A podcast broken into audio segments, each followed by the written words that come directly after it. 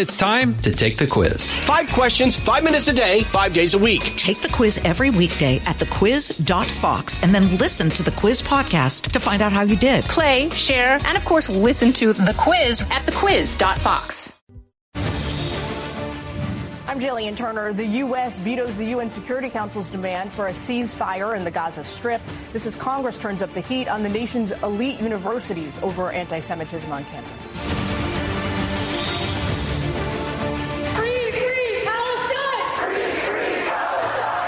President of a major U.S. university resigns, and two others are under fire. Calling for the genocide of Jews violates Harvard Code of Conduct, correct? It depends on the context. It does not depend on the context. The answer is yes.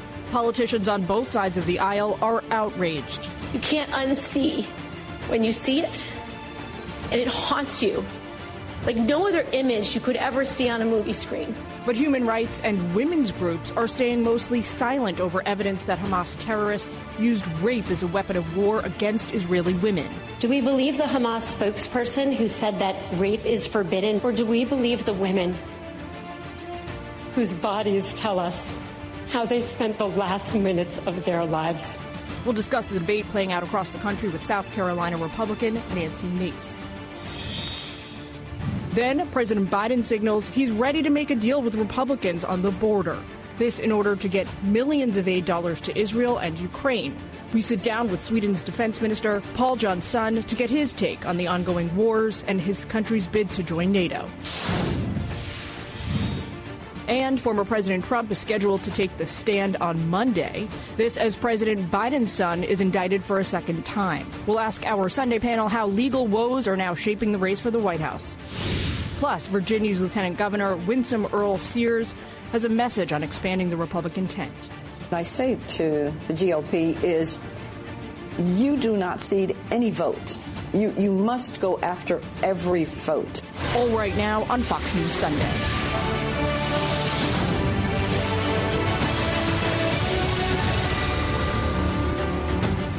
Hello from Fox News here in Washington. The U.S. is facing major pushback from other nations two days after vetoing a UN resolution that called for an immediate ceasefire in Gaza. That resolution was backed by nearly every Security Council member country. It also came after UN warnings of a humanitarian crisis in the Gaza Strip as Israel expands ground operations further south. Here at home, meanwhile, the nation's splintering over support for Israel most pointedly across college campuses. University of Pennsylvania President Liz Magill stepped down last night after her responses in a congressional hearing sparked fiery public backlash this week. She had declined to say that students who call for Jewish genocide should be disciplined. Over on Capitol Hill, Senate Republicans stalled the president's supplemental funding bill, which includes hundreds of millions of aid dollars for Israel and Ukraine, demanding instead he secure the U.S. southern border first.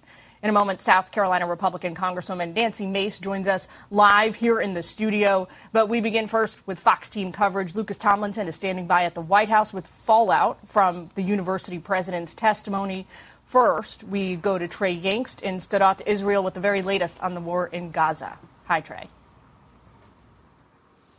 Jillian, good morning. Israeli forces say they hit 250 different targets overnight as the war enters its 10th week. Behind me, black smoke billows from the Gaza skyline in the Beit Hanoun neighborhood, the aftermath of some of those airstrikes. The current operational intensity is expected to last for at least another month, according to officials familiar. After arresting hundreds of Palestinian men in Gaza, authorities here expect to gather new intelligence that could help them to go after Hamas leadership in southern Gaza. The cities of Khan Younis and Rafah will be the focus for ground forces in the coming weeks. The death toll in the Strip continues to rise and now stands at more than 17,000 people, according to the Hamas run Palestinian Health Ministry. The war does continue to draw international condemnation, with countries like Jordan and Qatar calling for an immediate humanitarian ceasefire. This after 13 out of 15 UN Security Council members voted Friday to call for a truce before the resolution was vetoed by the United States. Israeli Prime Minister Benjamin Netanyahu responded saying this.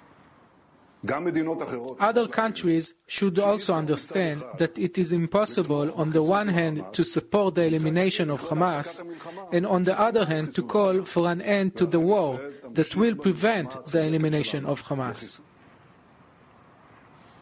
While international focus remains on Gaza, there is continued fire from southern Lebanon. The Lebanese militant group Hezbollah targeting northern Israel earlier today. Jillian. All right, Trey Yingst reporting from Israel for us this morning. Thank you, Trey. Joining us now is Lucas Tomlinson with White House reaction to congressional testimony on anti Semitism this week. Hi, Lucas. Jillian, after a major donor threatened to pull his $100 million donation and 37 members of Congress called for her resignation, the president of the University of Pennsylvania has stepped down.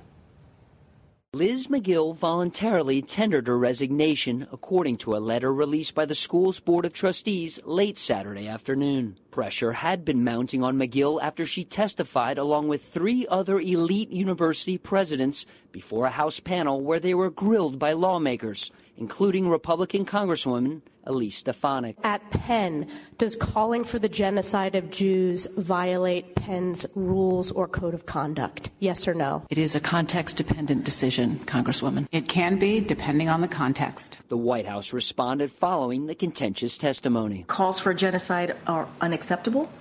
Uh, it's vile. And it, it's counter to everything this country stands for. Magill attempted to walk back her comments following her Capitol Hill testimony. I was not focused on but I should have been. The irrefutable fact that a call for genocide of Jewish people is a call for some of the most terrible violence human beings can perpetrate. Days later, she is out of the job. Following Magill's resignation, Congresswoman Stefanik released the following statement. One down, two to go. This is only the very beginning of addressing the pervasive rot of anti Semitism that has destroyed the most prestigious higher education institutions in America. This forced resignation of the president of Penn is the bare minimum of what is required. UPenn says Magill will remain at the university as a tenured faculty member. The chairman of the board of trustees who announced her resignation also resigned a short time later. Jillian? All right, Lucas Tomlinson reporting from the White House for us. Thank you. Joining us now here in Washington is South Carolina Congresswoman Nancy Mace. Uh, Congresswoman, thanks for being with us today on an Good early morning. Sunday morning. Good to see you. Good to see you. Uh, let's talk about the scourge of anti Semitism first on college campuses. Mm-hmm. A lot of it laid bare in that testimony that Lucas reported on for us this week. That's so right. Liz Magill at UPenn is now out. What else needs to be done? Well, any college president in this country who cannot condemn anti Semitism, cannot condemn Jewish genocide, they need to resign or be fired. There ought to be consequences for that because the reality is Israel is the only country in the world that is literally at risk of real genocide. And that's what we're talking about here. It's disgusting, it's shameful, and shouldn't be happening on our college campuses. I want to ask you uh, about this as well. Uh, Israel has now produced over 1,500 pieces of evidence mm-hmm. that show Hamas raped sexually assaulted women and girls on October 7th. Uh, a lot of women's groups, though, who profess to care deeply about protecting women have stayed largely silent. Take a listen to this. Where is the solidarity for women in this country and in this world to stand up for our mothers, our sisters, and our daughters? We call upon the entire UN to formally condemn Hamas for these rapes. As a global community, we must respond to weaponized sexual violence wherever it happens with absolute condemnation. Do you agree? Oh, absolutely. But where, but where are the women? Where are the women's groups who profess to be fighting for women around the world who've been dead silent on this issue? And I look at my colleagues in the House. Where are they? Representative Jayapal, her excuses last week. I mean, we know now, we now know that Hamas, in their battle plan, was to go in and systematically rape, mutilate, and murder these Israeli women. And I'm, I'm a survivor of rape, but the difference here is that I survived, but many of these Israeli women didn't. And they were mutilated and murdered while it was happening. And I can't think of anything more shameful to see these women's groups, to see women on the left, women in the House, my colleagues on the left who refuse to say what this is, which is shameful, it's disgusting, it's barbaric, and we ought to be condemning it from every corner of our country. Every woman should be condemning this, and I and, think it's shameful. And what about the UN? Um, UN Women has been called out mm-hmm. for not taking a stand. It yeah. took the Secretary General himself 55 days to acknowledge the Hamas sexual atrocities, and when he did so, it came in a tweet. Yeah, and we're seeing all this evidence now. And so many of us, we've seen videos of women who were naked and nude, and now we're hearing all these stories of the evidence of witnesses that were collecting the bodies of these Israeli women. And I can't think of anything more barbaric. It just goes to show there are some people in this world who are still animals, and that's what Hamas is. Turning our attention here to the U.S., we saw record setting numbers of migrants cross the U.S. southern border over the past week. More than half a million people came into the country illegally uh, since just October 1st. Fox News was on the scene in Lukeville, Arizona. Take a listen to this. Where in the United States do you want to go? Detroit. California. New York City. Nueva York. New York City. I have family members there. A Miami. ¿Y a dónde vas en los Estados Unidos? ¿Qué ciudad? Omaha. Omaha, Nebraska. Miami. Omaha. Oklahoma? Uh, Sur Carolina.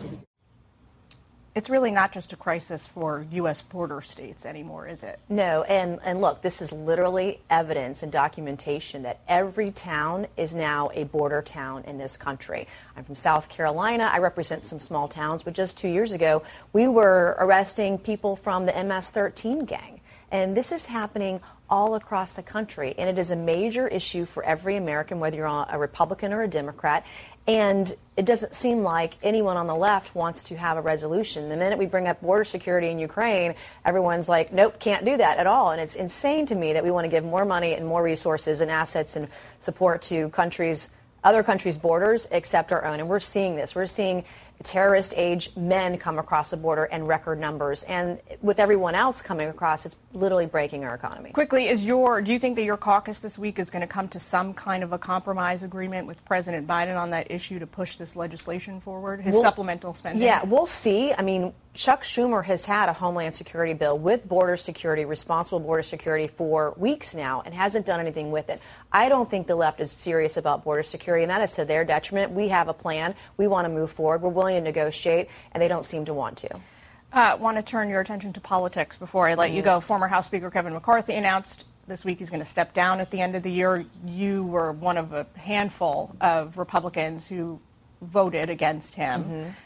This leaves your party now going forward potentially with just a three seat majority at the end of the year. Are you concerned about that? Well, I think it also shows, too, that this wasn't about the people of this country. This wasn't about the party. This was all about power, one man's power. And we have to move forward. We're going to have to be more united than ever going into next year, into 2024. We're going to have to work a little bit harder. And, you know, I wish him the best of luck in the future, whatever that looks like. Is there any real hope that you guys will be more united than ever before? We have to be. Okay. All right. Well, Congressman, thank you for taking time with us on this Thank Sunday you. morning. Great to talk to you. Good to see you. So, coming up next, we're going to bring in our Sunday panel to discuss that resignation by UPenn's president and whether anti Semitism at U.S. universities is just the tip of the iceberg.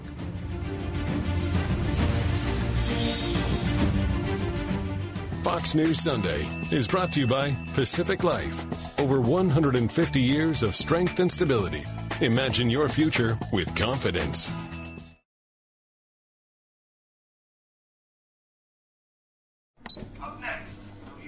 From the Fox News Podcasts Network. I'm Ben Domenech, Fox News contributor and editor of the Transom.com daily newsletter, and I'm inviting you to join a conversation every week. It's the Ben Domenech Podcast. Subscribe and listen now by going to foxnewspodcasts.com. presidents of some of our most elite universities literally unable to denounce calling for the genocide of Jews as anti Semitic. That lack of moral clarity is simply unacceptable. All right, that was Second Gentleman Doug Emhoff condemning university presidents for their congressional testimony this week. It's now time for our Sunday group. Let's bring in Olivia Beavers, Politico congressional reporter, Juan Williams, Fox News senior political analyst, Michael Allen, former Bush National Security Council official, and Katie Pavlich, editor for townhall.com. Thank you all for being here in person. Great to see you. Uh, Katie, so Liz Magill is now resigning as president of UPenn, but it, the resignation comes only after very intense public backlash over the last couple of days, as well as costing the university at least $100 million in donations that we know of publicly so far. Well, I think it's important to point out that while she was resigning as president of of the university. She is going to be staying as a professor at the law school. So she hasn't had full consequences for what has happened here. So she will no, no longer be in a leadership position. Um, but this comes down to a problem that we're seeing that's not going to be resolved simply by university presidents resigning. It's a good start, but there is a deeply embedded problem of anti Semitism on college campuses all across the country, whether it's with the faculty who are teaching the students about this kind of ideology that is rearing its head on these universities. The problem that they ran into mostly with the the testimony they gave is that these universities have extensive policies and handbooks about non discrimination and non harassment. They apply that to a lot of different groups, except for Jewish students. And that is inherently and it, it's, it's, discrimination against students and a violation of their rights on campus. And so they have to do a top down review of why this anti Semitism is so deeply embedded inside of the schools, and they have to make sure that the rules they already have in place are applied equally to all students, including Jewish students. So, Juan, to Katie's point, Magill is stepping down as president. She's still got a tenured professorship at the university. She can work there for the rest of her career. The presidents of MIT and Harvard remain in place as well. Um, what can be done? Well, I don't think that they're anti Semites, if that's what you're suggesting, that these are bigots. I think that they spoke badly. I mean, to my mind, what you saw in that congressional testimony was a failure to help themselves, a failure to speak with, as Doug Emhoff just said in our program, lot, they failed to express moral clarity that genocide is wrong. Instead, and just a quick point, Juan, the, the Jewish students on campus have spoken out and said it was also a failure to commit to protecting us after Correct. we have been expressing for months that we feel unsafe at the school where we pay a tuition. Well, to get back to my point, I think it was just dumb. You know, I mean, it's dumb to say, oh, yes, I'm standing behind the Constitution and free speech, and free speech on campus where people want to have academic debate and freedom of speech, I think all of us on this panel would say yes. The First Amendment allows all Americans to speak freely, even if I engage in hate speech. But it's calling for genocide, and you have to you have to express right then that's outrageous and wrong, and that's where they fail. They were hiding behind the Constitution. To me, you know, it's not good. This is an important point, I think. It's not good for the best schools in America to suddenly be subjected to the whims of Congress or to rich donors, they should have said for themselves, our values suggest, not only with regard to some of these groups that Katie was talking about, and I suspect you're talking about women, blacks, Latinos, and Arab Americans, Muslims, but also for Jewish students, that we will protect you, that this is wrong. You can't call for the genocide of people. Did you get the sense, Olivia, that any of the three presidents on the stand two days ago believed that, that it is morally reprehensible to call for Jewish genocide? That was the line that they were trying to walk. They were trying to say, we believe these comments are bad. But the argument that you saw, and it sort of went viral with Congresswoman Stefanik, was um, with the Harvard president. She was saying, we only take action when we think this turns into some sort of actual conduct, and that can be considered harassment. And Elise Stefanik responded back, genocide is wrong and should be punished, and that's where you saw the clash. And it's part of a broader issue that schools have had of trying to walk this line of whether it was free speech and keeping, keeping students safe. And I think we've seen from the backlash that the presidents are, are basically admitting they did not do a good job, saying that their, their priority should be keeping these students safe. The sentiment does also, Michael, go hand in hand with intense pushback from the left against the president's support for Israel and the ongoing Gaza war. Take a listen to uh, Congresswoman Rashida Tlaib. President Biden, I say this over and over again because I hope you hear me. You must listen to the voices of the majority of Americans and the majority of Democrats who worked their butt off to get you elected. You have to represent all of us, Mr. President, not just some. Call for a ceasefire now.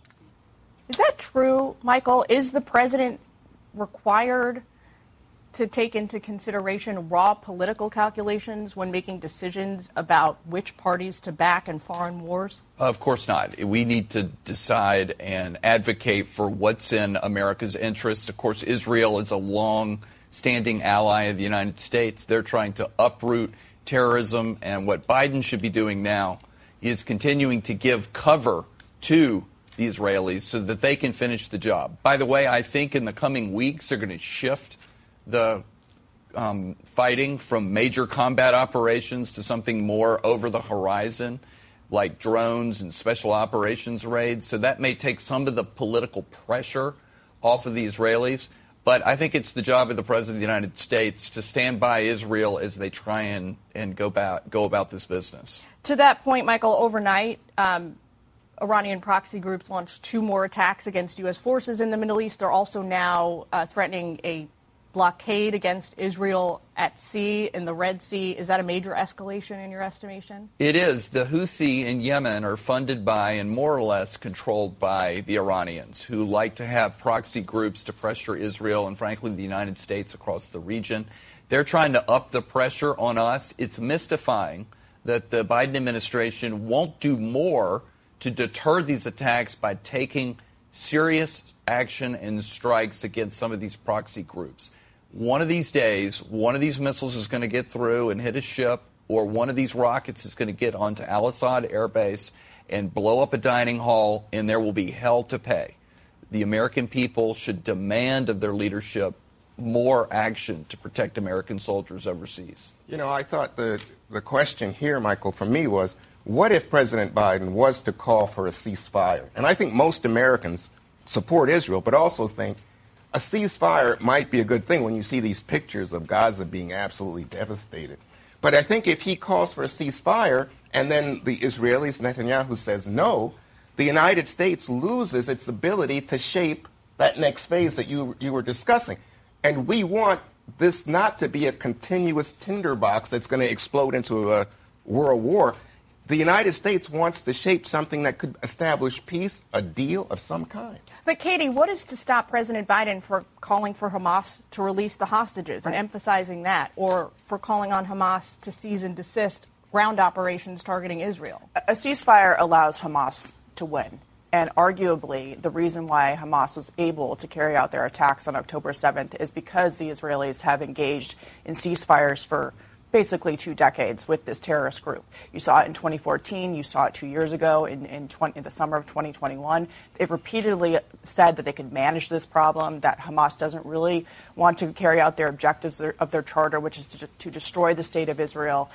Israel has to win this to end this cycle of terrorism, and it will be better for Israel, be better for the United States of America, and it will make the world a better place. The Israeli Defense Forces have done everything they possibly can to mitigate the humanitarian problem. Uh, they've allowed aid to come in, even though Hamas has stolen that aid to their advantage and given it to their terrorist fighters. Um, they have to finish this, or we will be right back here, according to the leaders of Hamas who are hiding in uh, Qatar, not, of course, suffering with their own people. All right, panel, we got to leave it there for a moment. Uh, meanwhile, the U.S. is strengthening ties with a key European ally, signing this new military agreement with Sweden this week. Coming up next, Shannon sits down with Sweden's defense minister to discuss that, plus his country's bid now to join NATO. We're also going to take a look at brand new polls. They indicate multiple GOP hopefuls could potentially unseat President Biden. We're going to ask the panel if it's time for Democrats to hit the panic button. Next.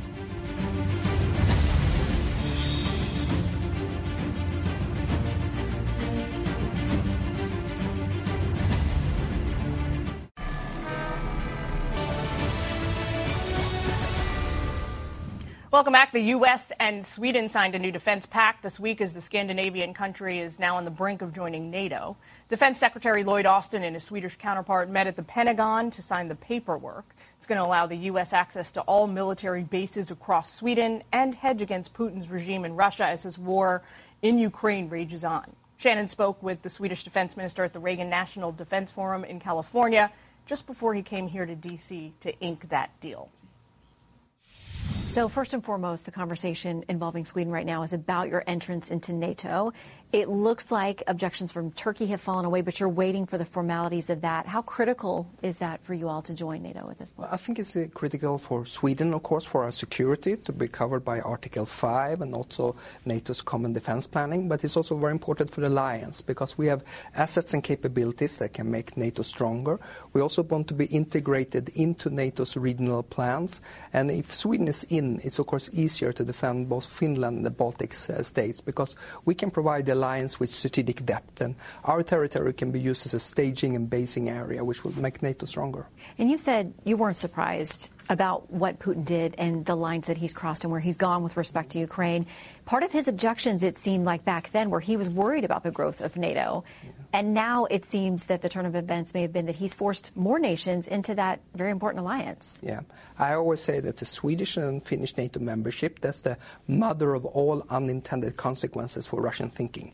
Uh, Russia did not see that Sweden or Finland would join the alliance, and this was not planned, but that's, of course, the consequences. And this war has been a political and military disaster for Putin. You all are having the same conversations that we're having here in the U.S. about aid to Ukraine, about funding that. What is the sense like among the Swedish people about continuing forward with that aid and the level of what you're doing?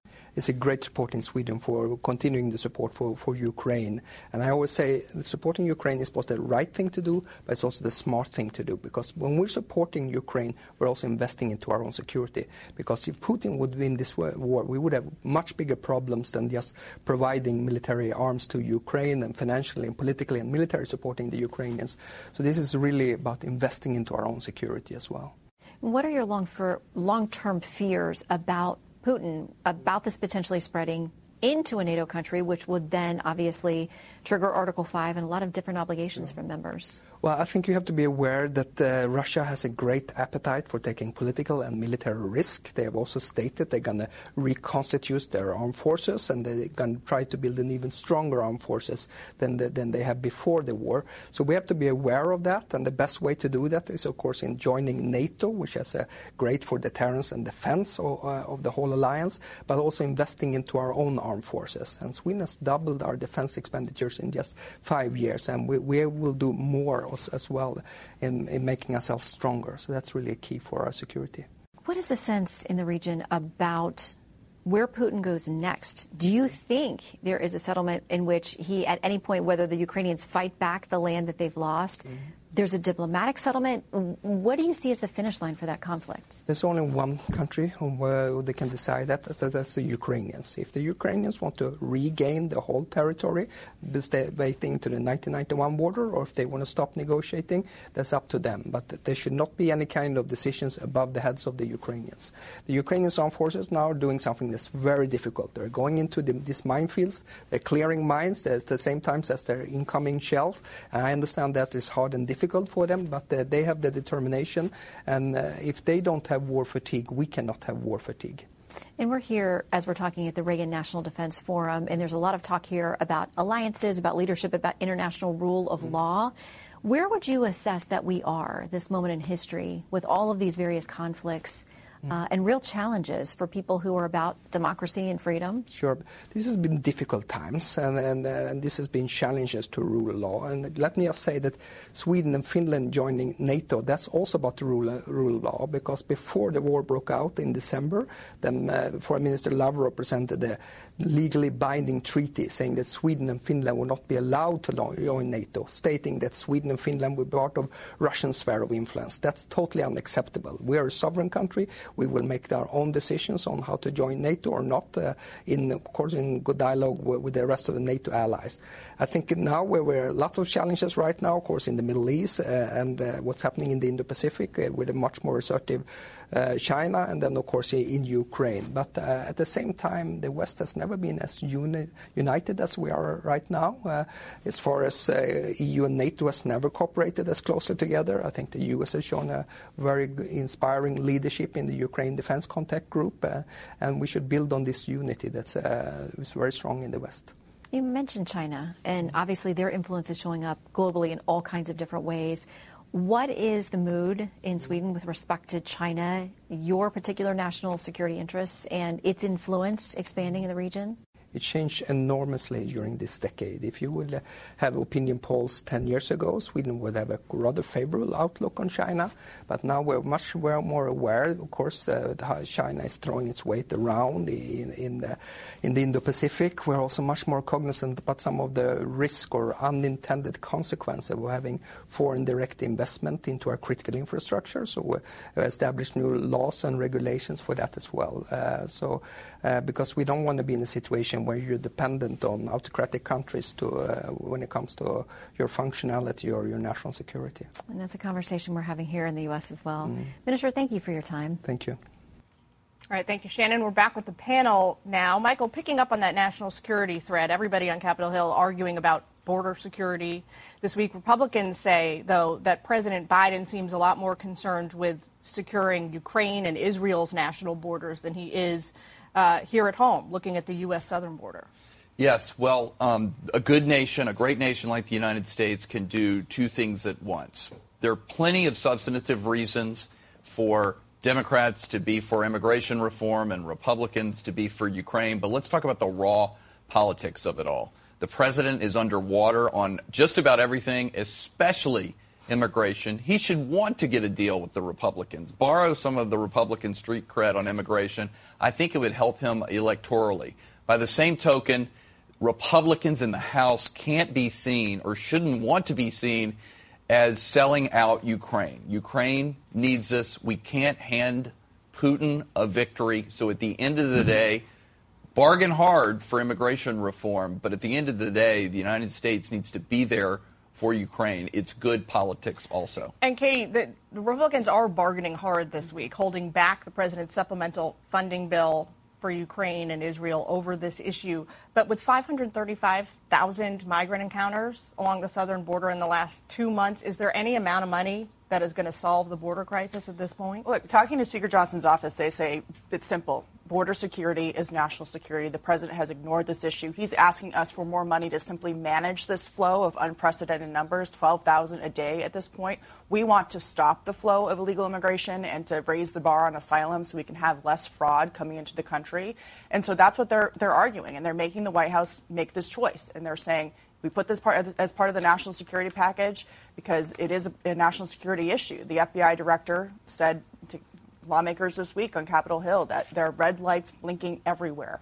And when you have Republican senators as well, Lindsey Graham, who has been a staunch proponent of Ukraine uh, and Israel aid, saying we need border security as well because this is going to affect people in this country and there is a huge threat, uh, then that is something the White House should be able to get on board with of stopping this problem, not simply managing it with more money and more processing. And there are other blinking red lights. Juan, let's talk polls for a minute. Of new polls out from the Wall Street Journal. Take a look at this. Uh, Trump still dominating the other Republican contenders in the primary. But interestingly, in a general now, take a look at this. He gets 47% compared to 43% for President Biden. DeSantis and Biden head to head in a general would come in tied at 45% each. And uh, this is the most surprising to me. Nikki Haley comes out on top in a head to head against President Biden. She gets 51%. He comes out with 34. What surprises you in there? Well, it's bad for Biden. I think, I think, uh, you know, I think there's no getting away from the idea that Americans are at the moment looking at Biden and saying, uh, you know, we have some real problems here. If you're inside the Biden campaign, though, I mean, the, the message is the election's 11 months away.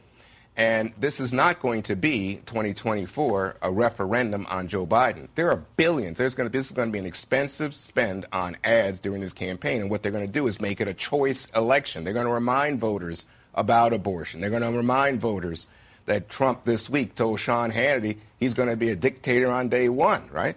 Uh, they're but gonna, only for the one day. For the one day, okay. I mean, there's going to be a lot of argument about exactly what you are getting with Trump that now is not in the discussion. Right now, if you look at those polls, it says, for example, that Trump is beating Biden, but Trump is at like 37%. So if that's his base, the question is, what's his max? And a lot of Democrats are arguing it's below 50%. So if it's below 50%, then Joe Biden has a lot of room to grow. Uh, to that point, Olivia, spoilers, you know, piling up, potential spoilers on both sides. Trump's going to be on the stand tomorrow mm-hmm. on Monday. That undoubtedly will have some impact on some voting bloc somewhere. Uh, also, President Biden's son, Hunter Biden, is now indicted yet again for the second time. He's facing nine different charges. How are these things shaken out in the campaign? What a world we live in.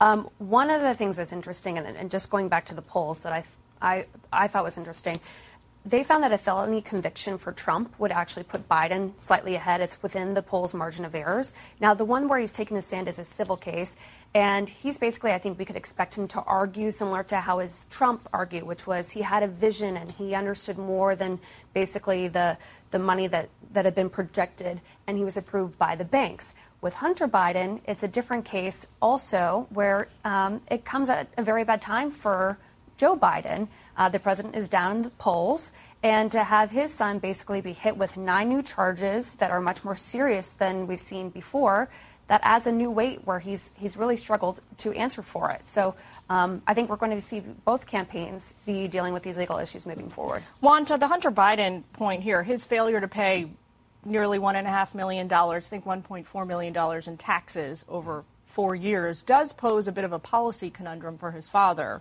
President Biden being a president who has dozens, maybe hundreds of times since the campaign advocated for wealthy millionaires in America to pay their fair share.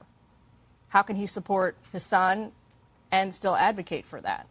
I think, you know, I, I would say let's throw the book at all the tax cheats. Uh, you know, we, I think, lose trillions every year, according to the government, to well, tax but the cheats. president has said specifically about his son that he never did anything wrong. He has not said that about other millionaires and billionaires. Right. Well, I think that's his son, and I think his son has you know, we're very much uh, acting in discretion on this Sunday show and not talking about the uh, indictment against Hunter Biden because it's pretty, pretty awful in terms of his behavior.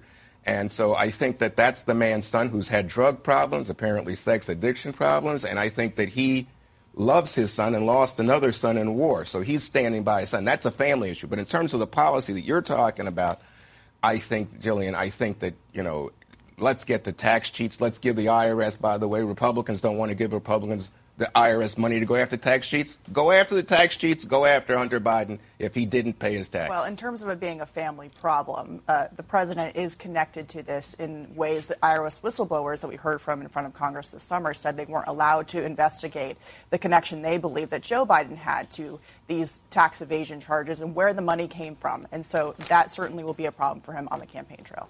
All right, panel, we got to leave it there. Thanks so much for being with us. Thank you. Thank you. We'll see you next Sunday. Coming up next, she made history when Virginia voters elected her as the first woman of color, first immigrant to statewide office. Now, Virginia's Lieutenant Governor Winsome Earle-Sears is facing speculation she may run for governor. Shannon sits down with her next to talk about where she's headed. You must go after every vote. I, I did not know that I was conservative until I heard a message.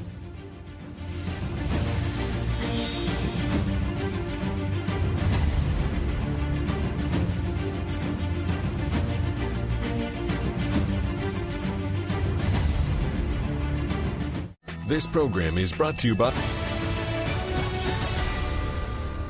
Welcome back. Winsome Sears broke barriers two years ago when she became the first black woman and the first naturalized female citizen, also the first female veteran elected to statewide office in Virginia.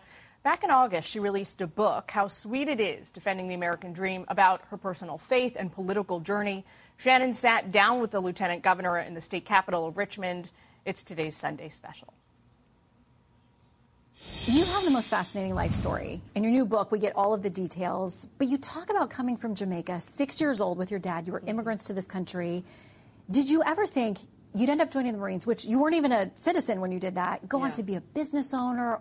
Did you see all those opportunities here? What was your thought about coming here as a youngster from another country? Well, of course, it starts with my dad, and it was his vision for a better life, where he could restart his life actually. And he only came with a dollar seventy-five, and if you want to really put it into something you can picture, seven quarters. How do you start your life? Seven quarters, a stranger in a strange land, and you come at the height of the civil rights movement. Just what 17 days before Dr. King gave his "I Have a Dream" speech, as a black man. And first of all, you applied to come. You begged to get into the country. So with his vision, of course, it led to my coming. He came and got me after he had stabilized himself, and now here I am. And so I'm not even first generation American. I am still the little girl who came off the plane, the Pan American plane. Yeah, I, I remember those days. Um, and through that, you started to build a life here. And I remember you saying that you felt like the education system here was weaker than compared Mm-hmm. to what you were experiencing, the academic challenges that you got Yes. in Jamaica.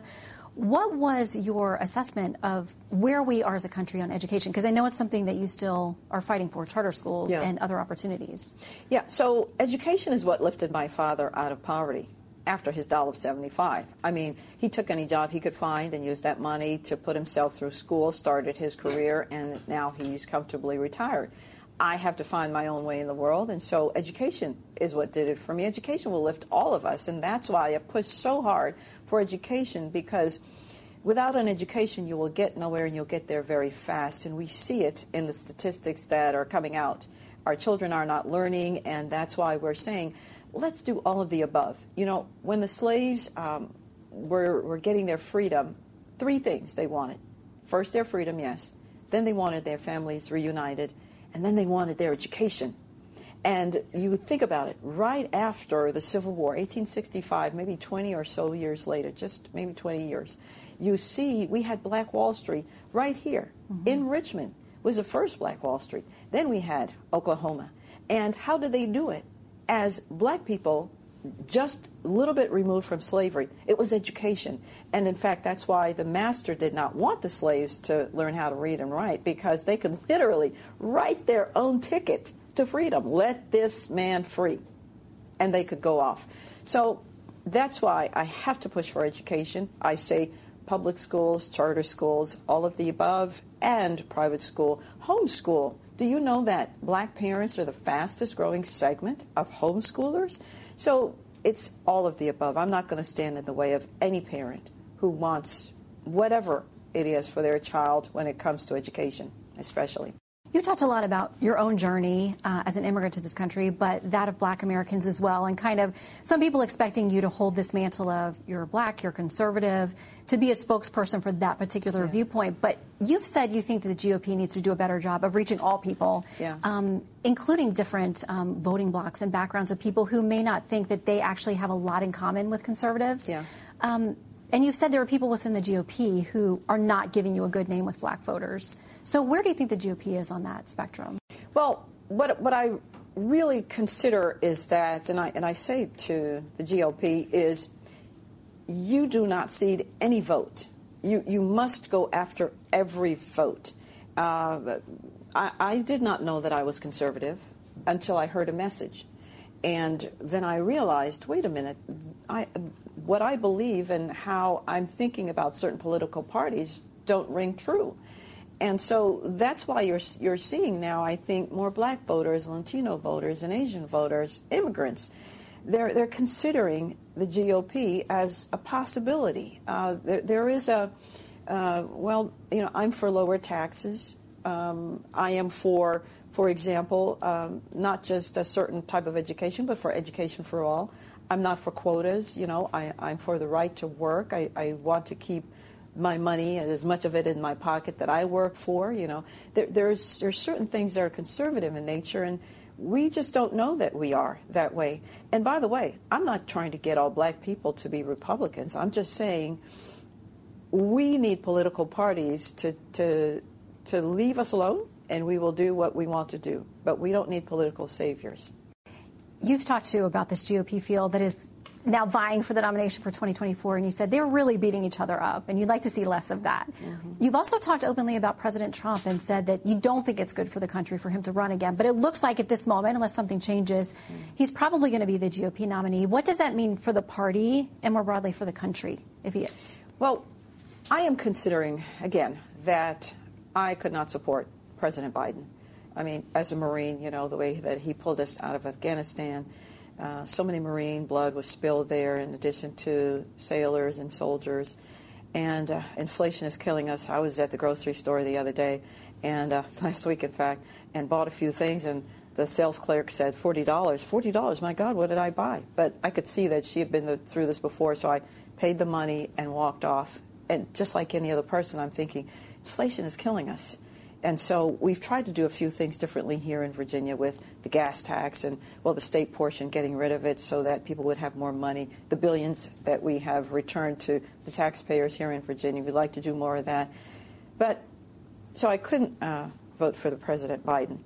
At the same time, you can't call people vermin. You know, you can say that they're evil. You can say that, uh, you know, they're, they're divisive, some other things, but you can't call them vermin. And uh, I'm a Christian first before I'm anything else. And I don't want to be a stumbling block to anyone. And so um, the Apostle Paul said, well, he said, when I was a child, I spake like a child, I acted like a child. But when I became a man, I put away childish things. That's what I'd like to see. And equally, I did not agree with Hillary when she said that certain of us were irredeemable. We're not irredeemable. What we want is less drama, what we want is for the country to heal because you see what's going on around us, and we need someone who can bring us together. And a lot of folks are having that conversation about Virginia as well. Obviously, uh, Governor Youngkin is going to be term limited with one term here in Virginia. You and he both have said when you're asked about your future, let's get through these elections here in statewide elections in Virginia. Those are over did score the big wins that Republicans had hoped for. So, first of all, the question is, why do you think that's the case? And secondly, what is your political future with those now behind you? Yeah. So, I am always saying that the way forward is forward. There's nothing back there. We can learn from it and move forward. So, what we do know is that we actually picked up a Senate seat. We're not really even talking about that. We were down and we've picked up one. And yes, the results are not what we wanted them to be, but we're not licking any more wounds. We're going forward because we have to have a hope. We have to give hope to our children. We know that the Democrats outspent us $110 million to the 77 million that we raised. Think about that. For state Senate races and state delegate races. That's amazing to me. $110 million. So Money helps because then it helps to bring the message out. And it would have been a worse bloodbath, actually, but a bloodbath, period, if the governor had not gone through uh, this initiative that he was calling Secure Your Vote Virginia, because we were able to bring out absentee voters. Uh, we call them, uh, they normally only vote in presidential races or gubernatorial races, and uh, 500,000 of them. 500, imagine losing 500,000 customers. You can't do that and win. You can't do that and stay in business. So these were, those are the people we were trying to reach, and we got enough of them, but not enough. And we know that the Democrats are three to four years ahead of us on absentee voting. We're just going to have to keep plowing through, plowing through. Will your name be on that gubernatorial ballot the next time? Well, we do have sessions starting in January, and that's what I'm focused on. We have to get through certain ideas. Um, we have to get through a common sense agenda. The bills are coming through, and some of them are so far left. It's it's just not going to be good. But we will work together, one Virginia, and get through it. Because guess what? Campaigns are done. It is time to govern. Lieutenant Governor, thank you. Thank you. All right, thank you, Shannon. A final word when we're back.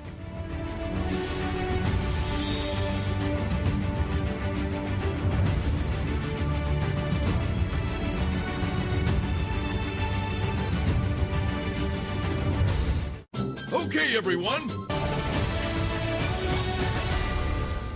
Welcome back. A quick note you can hear all of today's program on the Fox News Sunday podcast. Download and subscribe at foxnewspodcast.com or wherever you get your podcasts. And if you missed the best moments of Fox News Sunday, set your DVR to record the show each week on your local Fox station or on Sundays, 2 p.m. Eastern on Fox News Channel.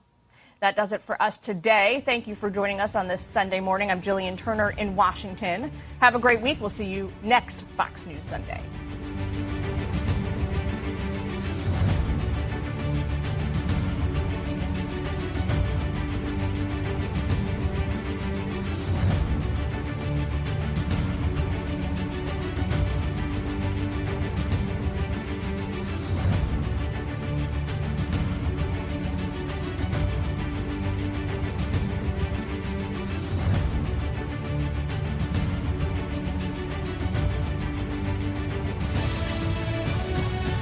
Will Cain Show is now dropping five episodes a week. Join Fox and Friends weekend host Will Cain as he tackles the latest headlines from his unique perspective, along with thought provoking interviews with leading figures and live calls from viewers and listeners. Listen wherever you download your favorite podcasts. Listen to Fox News Sunday ad free on Amazon Music with your Prime membership or subscribe wherever you get your podcasts.